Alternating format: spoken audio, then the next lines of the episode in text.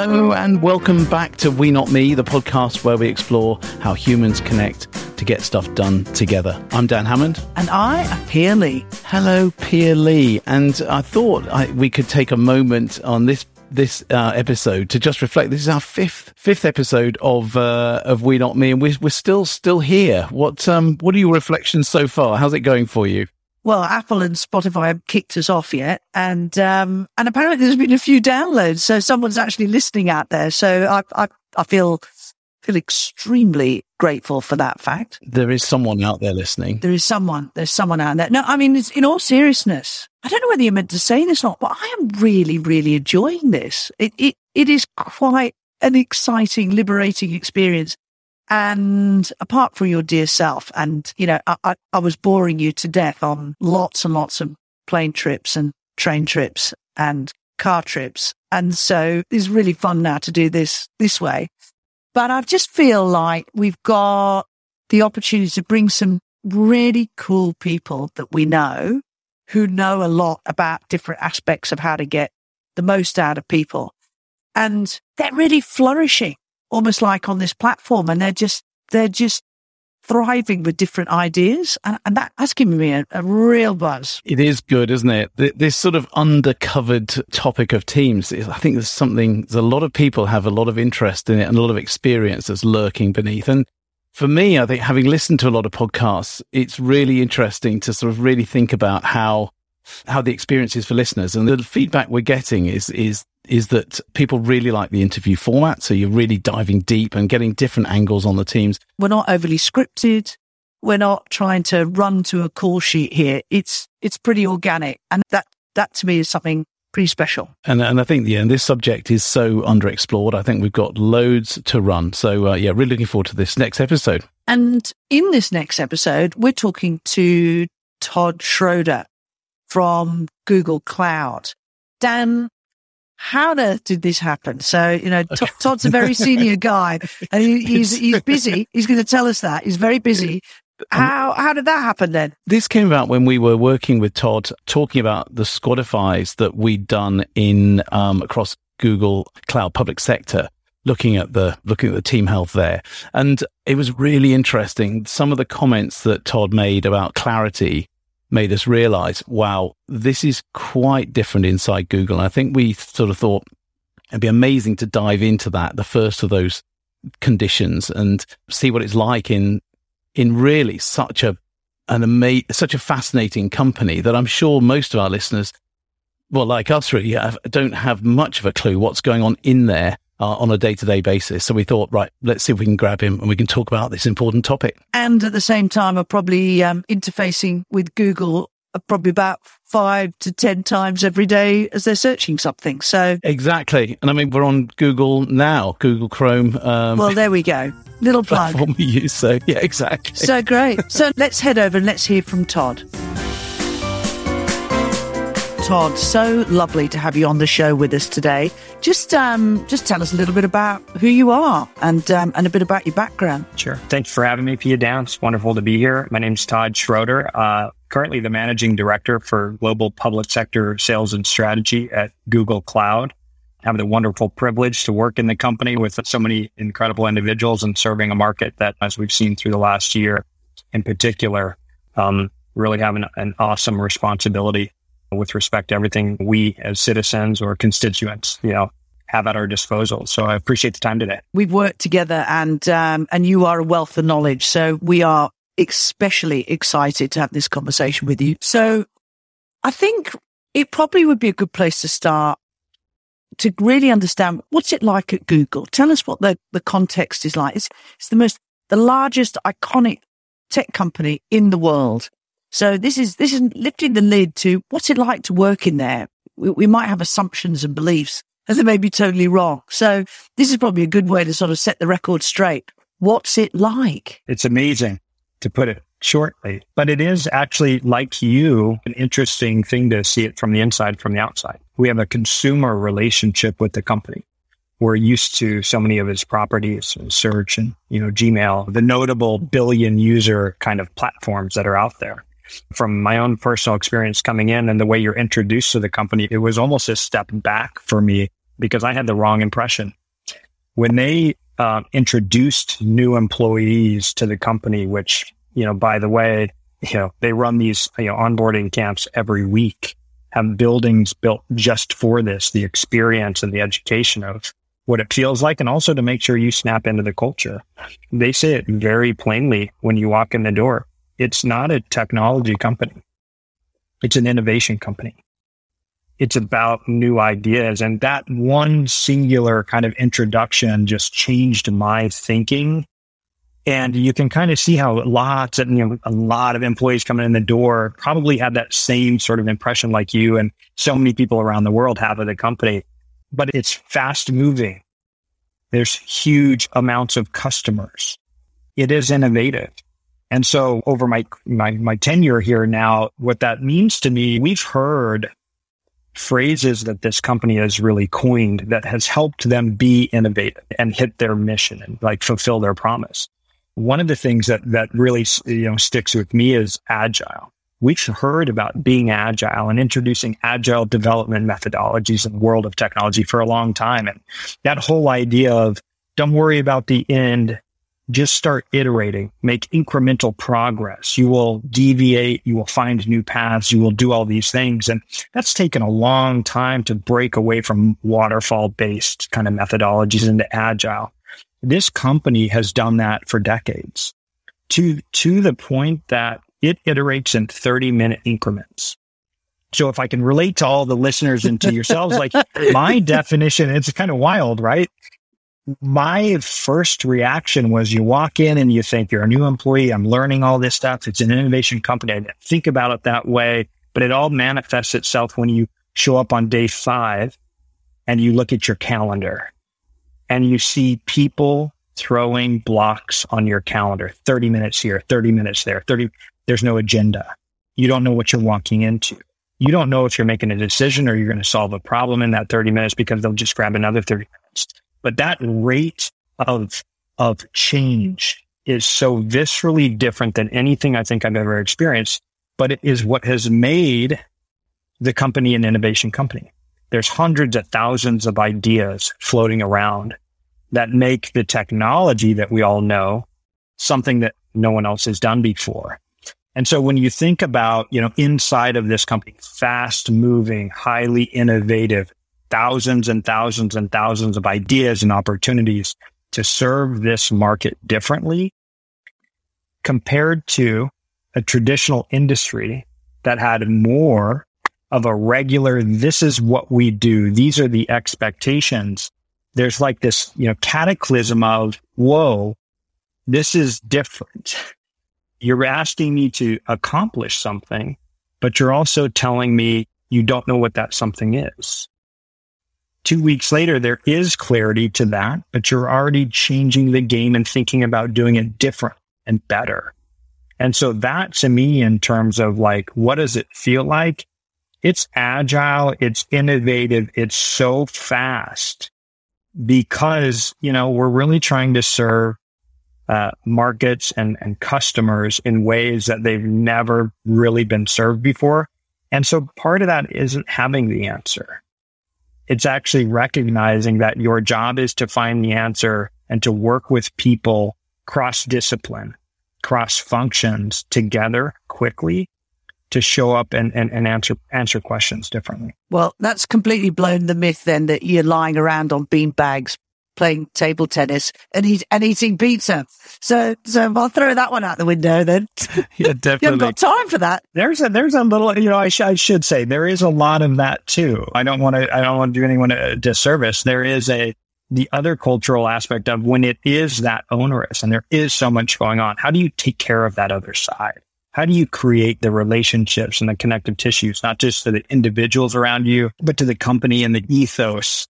And that's where all of that does come in, because when you are sharing a lunch, when you're sharing a soccer game, when you're going to work out together, when you're doing, like, there is a whole different bond that comes from that actually it propels the ability to move that quickly. Because let's think about it, right? When you walk into an organization with lots of employees, many times a day, I get on calls with people I've never met before. but you lean on those other cultural elements to kind of draw some similarities and some relationship from, because otherwise you can't move that quickly without it. It sounds incredibly exciting, but I imagine also quite challenging for the individuals there, and people have to raise themselves to a new level, I guess, in this space where clarity is not probably what they've expected before. What is the impact on individuals? Can you talk a bit more about that? How do people sort of thrive, but also cope in that environment, if you like? It's really a spectrum. And I think you can't define it as one kind of singular answer to be fair to everyone, because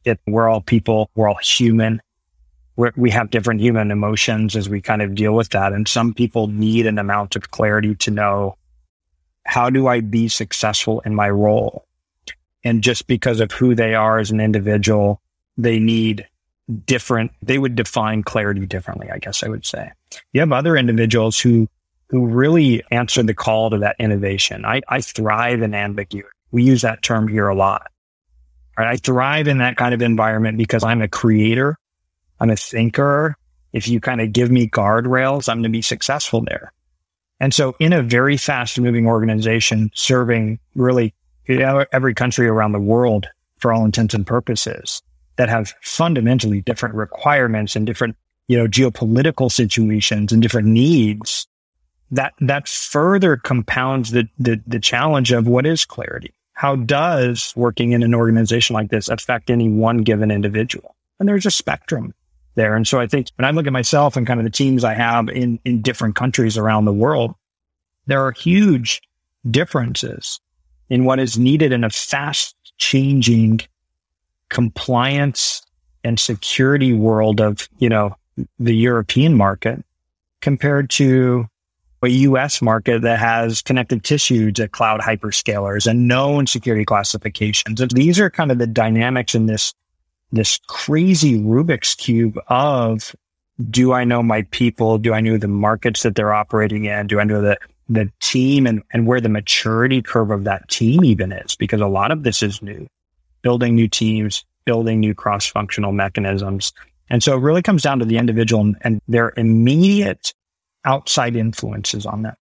To really know then, I can map these things together and know what is clarity for that given situation. If we think about a team leader, I can see you're in that sort of situation, and you might have different ways of adapting, and you have different strengths, I guess, you bring to bear.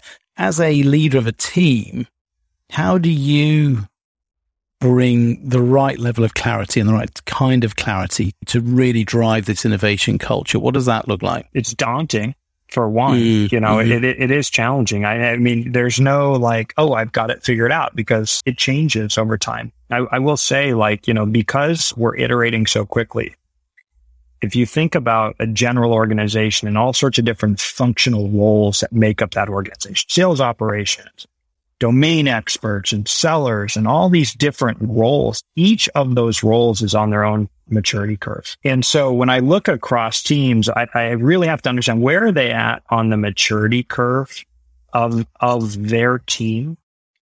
Where is that market at? In terms of, is there an amount of clarity where we know we can provide direction and go be successful? Or is there ambiguity in that market where we know we're still innovating? We're still creating what is important for that market. And then where are the strengths of the individual? And so I have conversations with my team all the time about the individuals. This is not a peanut butter spreading moment where we're going to write down these 5 bullets and we're going to send the email out and everybody's got what they need. It doesn't work that way. It comes down to the individual and kind of some of those outside influences, because in my experience, there is this balance between clarity sometimes can be, you will not have answers to what you're seeking. And that clarity is about the task at hand. Sometimes it's more of standardized clarity. Here is exactly what we're going to train you on, who your targets are, who you need to work with, what to say. And so there's always this kind of balance of standardized clarity, more of that assembly line mentality, which many people in these markets come from those companies. There was something the company did. They trained everyone on it. They went and did it. And then there's that other more autonomous amount of clarity, right? And I think of the autonomy in terms of, if I can help people understand what it's going to feel like for the weeks or months ahead, then I'm preparing them to not get something out of balance where they don't know what to do. And so there are many teams that are on those journeys where I'd spend a lot more time explaining the points of friction, what is unknown, what we're still trying to figure out, because that allows them kind of that box of, okay, I'm at least clear that I can't expect answers to some of these questions. And that actually, you know, you can see a little bit of relief wash over people, because sometimes we don't communicate what it's going to feel like. And it's going to feel frustrating sometimes. It's going to feel like there aren't answers. It's like you're walking into the unknown. But that's okay. And the pandemic actually taught us a little bit of this. When things happened and governments and organizations, countries shut down, there was so much unknown. And our jobs were to support these customers. And knowing what we were trying to do, that was a large part, learning on my part in particular. It's like, you can't offer answers to questions that you just don't have answers for yet. And it was amazing to see the results when the challenge and the job kind of almost shifted. The job wasn't knowing what to do. The job was going and finding out what to do. Slight distinction, but huge impact in terms of, okay, I can wrap my head around that and I know what to expect and how it's going to feel to me as an individual. So that where I think this all kind of goes is you want to protect that mental wellness. An organization like this, where you have people on that spectrum of I need clear directions or I'm fine being a creator and going and finding it out, you're opening up a risk of mental wellness, an overall well-being challenge given everyone else's more personal experiences that are also affecting them. And so that I think is why this is so critically important to really understand who the individual's at, which way they orient, so you can kind of give them enough to feel good about what's being produced. And if what's being produced is finding out even the question that needs to be asked, they should feel good about that. And that's enough clarity, at least for the time being, because I promise you, 4 weeks from now, we're going to be on that. And maybe we have the answers. Probably even 30 minutes, Todd. There you go, 30 minutes.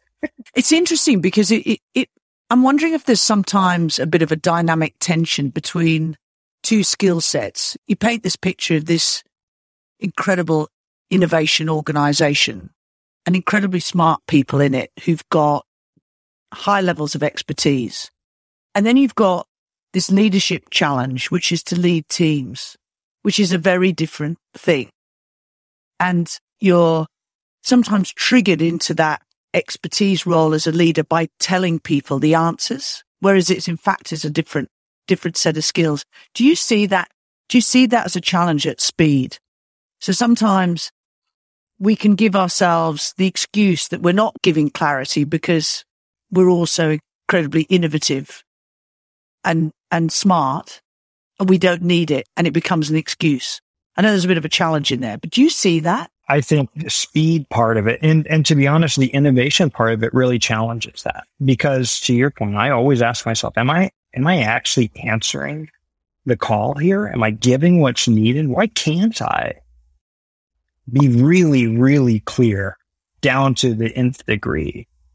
And I must say, when I then look at not just our teams, but the customers, the markets that we serve, the amount of change that has happened in these markets with respect to cybersecurity, security compliance regimes, those things are changing on our employees too. So they're by default, we can't answer that because we're still trying to figure that out. That impacts my ability to say, hey, here's what we need to go do. And so then it's more about rallying people around really two things. It's like, can we go help be innovative, but can I offer them things that are really clear?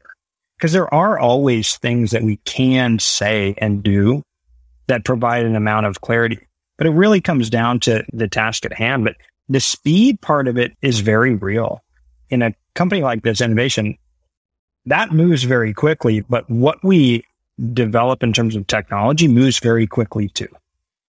who we're partnering with, how we're doing it, what technology we have to offer. That moves very, very quickly too. And so it's, you know, I oftentimes find myself talking about what we're working on, what's coming closer, and what's important now.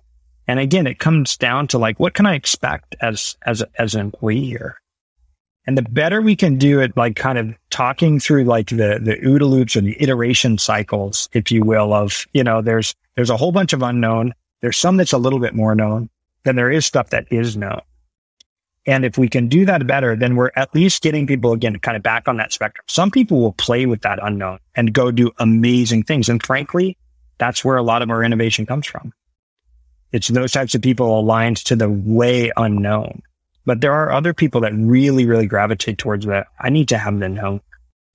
And so I think my challenge is we have hundreds of leaders here too. So it's not just the individuals, it's the, how do you work with other leaders and give the visibility and the awareness of something that's moving so quickly? I could sit here and write email updates all day long. And so that becomes a challenge too, because you're talking about huge organizations and lots of leaders that affect lots of their teams, and sharing that information so everyone is on the same page around the globe that's where the speed kind of innovation and scale aspects all kind of come together in terms of like, there's a lot of information to communicate consistently just so that people can actually provide the right amount of clarity to any one individual. And it must take time for someone who comes in new, who's called a noogler. I always love that one. How long do you think it takes before a noogler gets to become a Googler and actually gets to understand this context and how to grapple with clarity at this speed? It takes, 9 to 12 months. Right. Not 30 minutes. It's not 30 minutes. And it is interesting. It's like these nooglers walk in the door, same experience. They see their calendars. All of a sudden they're like, whoa, I've never felt anything like this before. And so they, you go through it, and it's almost by design too. We do what we can in terms of onboarding and the initial trainings and with the buddy system and try to do the right introductions. But it is amazing that the company thrives on just the interpersonal connections. And so you start to meet people immediately, which interestingly enough adds a bit of a challenge when it comes to clarity. Can I say no to these meetings?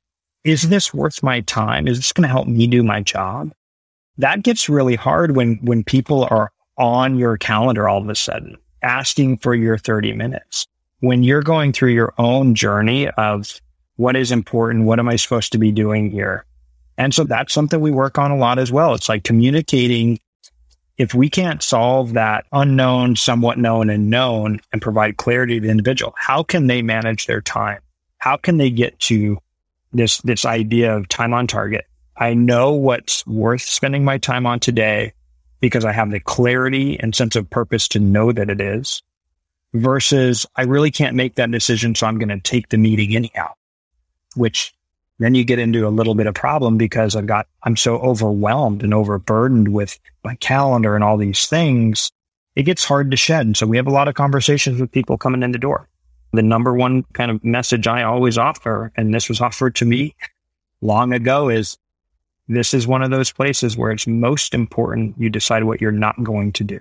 And that's an important thing because it gives people a little bit of a check to ask themselves. And we still, even with Googlers who have been here for a while, we have the conversation. Are you prioritizing your time effectively? Are you saying no to people? Talking about being rude, not taking the meeting, and not helping others. But you've got to make really, really good choices. Otherwise, you become unclear again. And we have to pull you back to that sense of clarity.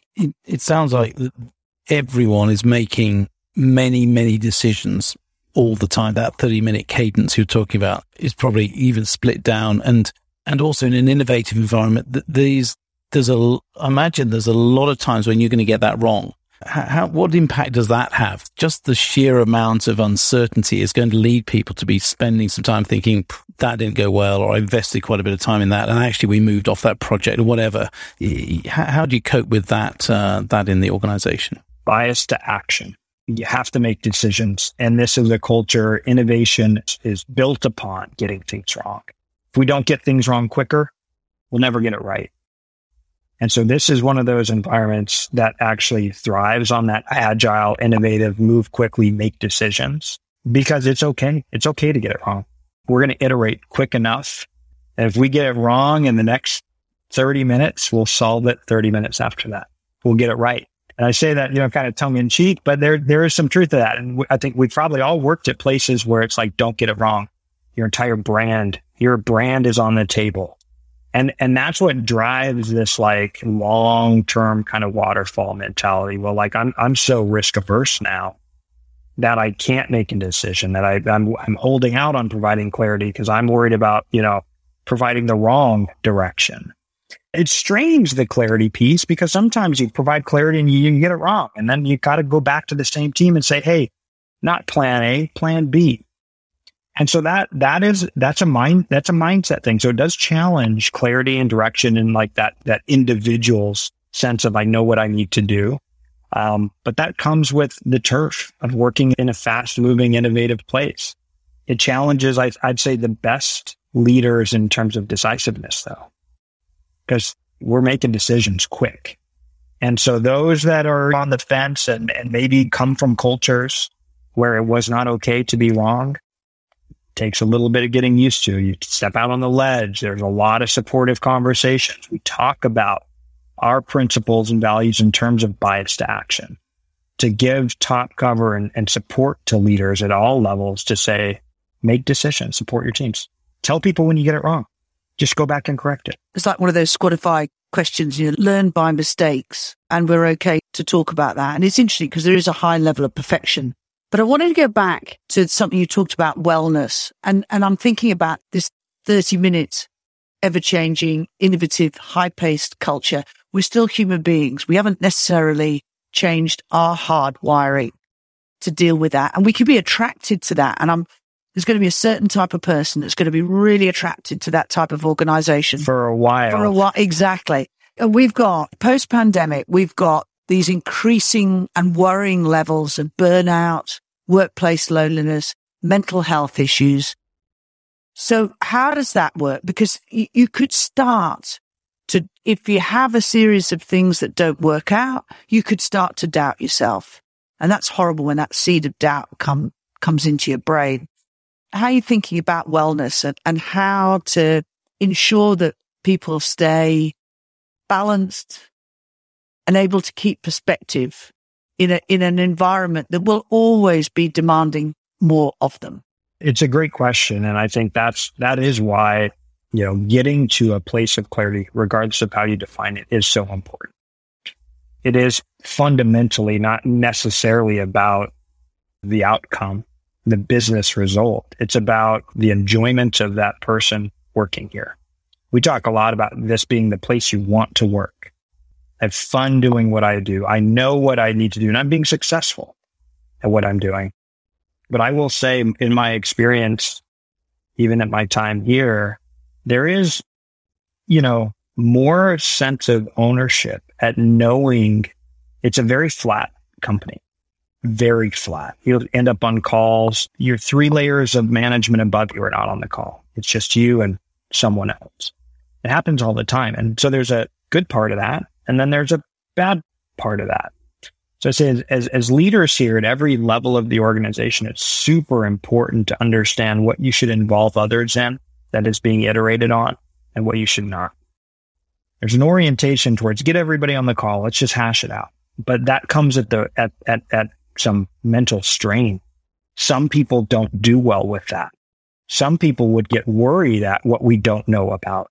And so you've really got to make thoughtful decisions about who do you involve at what iteration of something being worked on versus who are you waiting to involve before it has the right amount of clarity for that team or for that individual. And that again comes back to, do you know your people? Do you know who is on your team and where they are at on this spectrum of thriving in ambiguity versus just wanting the clarity? There's no wrong door to go in terms of that spectrum. There is no, like, because you will be successful regardless. But if your manager or entire chain approach you the wrong way, that has an impact on what you are doing as an individual. Compounding that with the pandemic and what we have going on in our social lives, some may be affected by a number of different things. We've seen people take on more work in their personal lives than ever before. And if you kind of think about, I'm unclear and overwhelmed with what I need to do in my professional world, compounded with I have this other weight on my shoulders from this new world we live in, that's a huge risk. And so like the pandemic has given us an excuse to talk about this, but this has existed in this environment for decades. It's more and more and more virtually. I mean, let's admit it. Being on video calls every 30 minutes for 10 hours a day is exhausting. And it's not actually work. Work gets done when you're working, not when you're just talking to folks. And so again, it comes back to, are you prioritizing your time the right way? Can you prioritize your time the right way? Because you've been provided the clarity. I'm trying to find the question to be asked, or I know how to answer the problem. It could be anywhere on that spectrum, given team and function. But those are really, really important pieces to provide, the right amount of direction for engagement of those teams, because that allows them to shed the time away from stuff that isn't adding value. It's not keeping them on target to what matters most for them, their role, the company, the business, whatever it may be. And I would argue that has more of an exponential impact on their overall wellness, because they can feel good about their contributions. I'll tell you just a quick story. Through the pandemic, we were doing a lot of work with governments around the world for tracing and testing and all these sorts of things. And I had a number of team members come back, and they were frustrated and they were down. I mean, we were working hard. This was, an early pandemic. It was high stress, high pressure. And they were so frustrated because they didn't have this piece and that piece. And you could see them exhaustion, childcare duties. I'm not getting support from these other teams that had other priorities going on. And just being able to say to them, you have done 10 times more than what was ever expected of you. The relief washed over their faces. And I use that story just because that was a learning, experience for myself. I never decided or communicated what the end result should be, but they on their own had expectations of themselves that far exceeded the problem statement, the need. And so sometimes if we're not kind of managing that, these are such passionate people. They're innovators. They do amazing things, but we need to ratchet down what's good enough so they feel good about it. And I don't say that to hold anyone back or not do things, but at the risk of, this kind of idea of wellness, if you can't point to feeling good about what you're doing and clearly understanding from those you work around that is amazing, then of course we're setting people up for, it's never going to be good enough. I always have to work more. I always have to take more meetings. I'm now balancing this personal, professional world. And like that leads to the race to the bottom. I think that's the challenge, isn't it? When you're inside this uber innovation system, it makes humans want to be superhumans, and we can't be superhumans. So we have to find a way to be able to use our humanness to maximize what we all bring. I mean, that's the essence of teamwork, isn't it, as well, is that although we're working as individuals, that's what brings out the magic together. That's exactly right. And innovation is about celebrating every milestone and recognizing that every step along the journey is good. And sometimes we forget that we're waiting for it to be done. But in an innovation company, a fast-moving one of that, it's actually never done. And so that's a mindset. Can we separate ourselves from the long-term objective, what we know is possible, and really take joy in every step along the way and recognizing everyone's efforts? And it's just that I kind of come back to this. What's it going to feel like? it's going to feel like you're not moving fast enough. It's going to feel like you're not getting everything done. Continuously look in the rearview mirror and recognize all the work that you have. It's so easy to forget where we've come from. And I think that you know, in some weird way, Pia, you asked the question earlier, like, do we give ourselves excuses, not providing clarity? It's like, in some way, when I look at those situations, I say, no, clarity is just taking the next one step. And sometimes that's good enough because that balances out those personal, professional worlds and gives them the opportunity to feel like their contributions are as big as they actually are. I saw a great graphic once saying that the greater pressure that you're under, you reduce sort of metrically, instead of seeing things as a kilometer or a meter, you bring it down to a centimeter and then a millimeter, and it's a millimeter at a time. So because that helps your brain to go, I am making progress, but don't see it.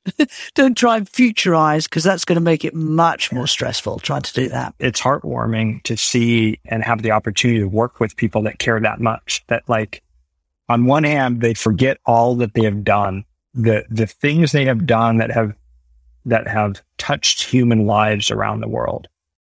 So it's amazing to see them always looking for more. But as a leader in the organization, it's also the biggest risk. That kind of mentality will only lead to burnout. It will only lead to other complications if you're not giving people that opportunity to really, really feel good about every step along the way. And so it's a constant balance. And the faster it moves, the harder that balance gets. Yeah, it's kind of, I sense that I've seen it in fast moving organizations where you don't pause to recognize what you've done. You move on to the next thing. And that is itself, as you say, a point of stress. Todd, we have extracted so much richness from you today about this. And we've heard so much about this environment. It seems slightly unfair to ask you to boil it down to a couple of takeaways. What would you say for someone who either wants to create an innovative culture like this fast-moving one, but any team leader or any team that wants to build clarity at speed? What would be your takeaways? One of the big ones for me is really just understanding, the individuals, right? And if you're looking to build an innovative, fast-moving culture, you have to operate that way. And sometimes that means you don't have the answer and you set an awe-inspiring outcome or no outcome at all. When you think about it, like we didn't set an outcome of what we wanted to do relative to supporting governments during the pandemic. We didn't know. That was the innovative challenge to the entire organization. And through that, when I come back to know the individuals and kind of, are they creators or are they more of the doers? Understanding those folks, I think you get different things because you can have creators go create, innovate, iterate, and solve problems that you didn't even know existed. Those people need support from doers. There's an amount of clarity and organizational power that you can get from harnessing those two types of individuals amongst the same team, because those creators are only going to create. Frankly, they don't want to do some things, but they're going to need support. And that's where that connective tissue comes from. It also helps you kind of manage leadership styles, clarity styles, and start to match up your approach to different types of profiles of individuals to harness them both. But if we kind of treat them all as one or the other, that's the miss. I think that's reinforced a theme I've heard throughout. It is about this sort of, in a way, splitting everything down. You talked about those 30-minute meetings and you're individualizing the way you deal with leaders as well. So it's a sort of a really making, it's the fragmentation in a way of the granularity. That's a really interesting approach and a good visualization, a strong point on which to end. So Todd, thank you so much for sharing a little bit of this amazing life in Google that's changing the lives for all of us across the planet. Thank you so much for joining us on We Not Me today.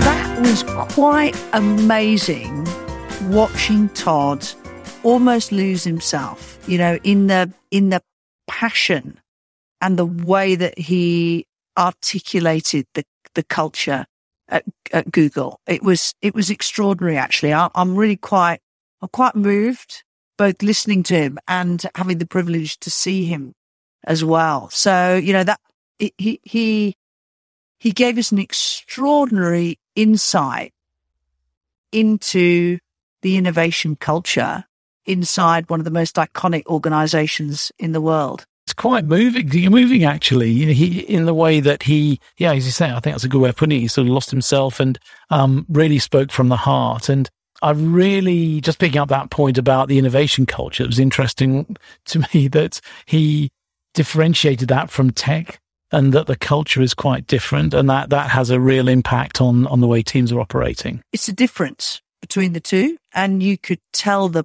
pride and the passion around that innovation culture, but then also, I guess, the accountability to deliver against that. So really got introduced to that 30-minute increments. You know, that's your time, and you've really got to put your mind to it, and you've got to prioritize. And so from a clarity perspective, you've got to be able to really, you're on a moving target, but you've got to size up the opportunity quickly so that you can make the right decisions around it. Not that there's not a lot of time for angst or deliberating, is there? No, and he crystallized something for me that I've worked with teams on, but he said it so well that sometimes clarity is about saying we don't know. And so your role is to go and find out, or to even ask the right question or find the question. So I think a lot of teams I've seen actually getting stuck in these fast moving environments.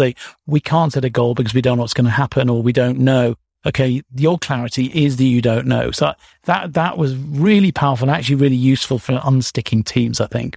Yeah. And I think sometimes we can rely heavily and over-rely on the leader to provide that level of clarity without being proactive in ways to try and determine what that clarity may be yourself. So it redefines, actually, for me, hearing Todd, the relationship to both time and to clarity. We're stuck sometimes, aren't we, in what we think are 60-minute meetings. And I don't know where that came from, but that seems to be the norm, whereas it doesn't have to be.